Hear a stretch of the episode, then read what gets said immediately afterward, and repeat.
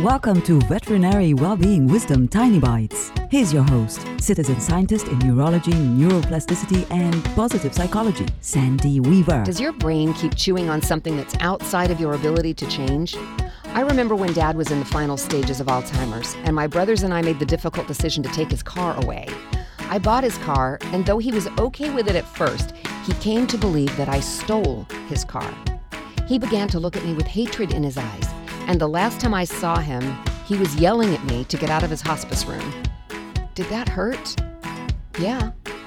Did I internalize his anger at me? No, because his brain was broken.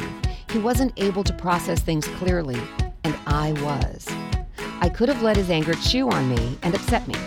Instead, even though it hurt when he glared accusingly, I reminded myself that it wasn't his rational brain in charge, it was his broken one. I didn't let my brain keep chewing on the unfairness of his disease and the pain it was causing me. I couldn't change it, so I loved him, and I loved myself enough to let the rest go. Who do you need to love like that today? What do you need to remind your brain to let go of? Want more tiny bites of veterinary well-being wisdom? Subscribe to the podcast and share it with your friends. And there's lots more at centerforworkplacehappiness.com.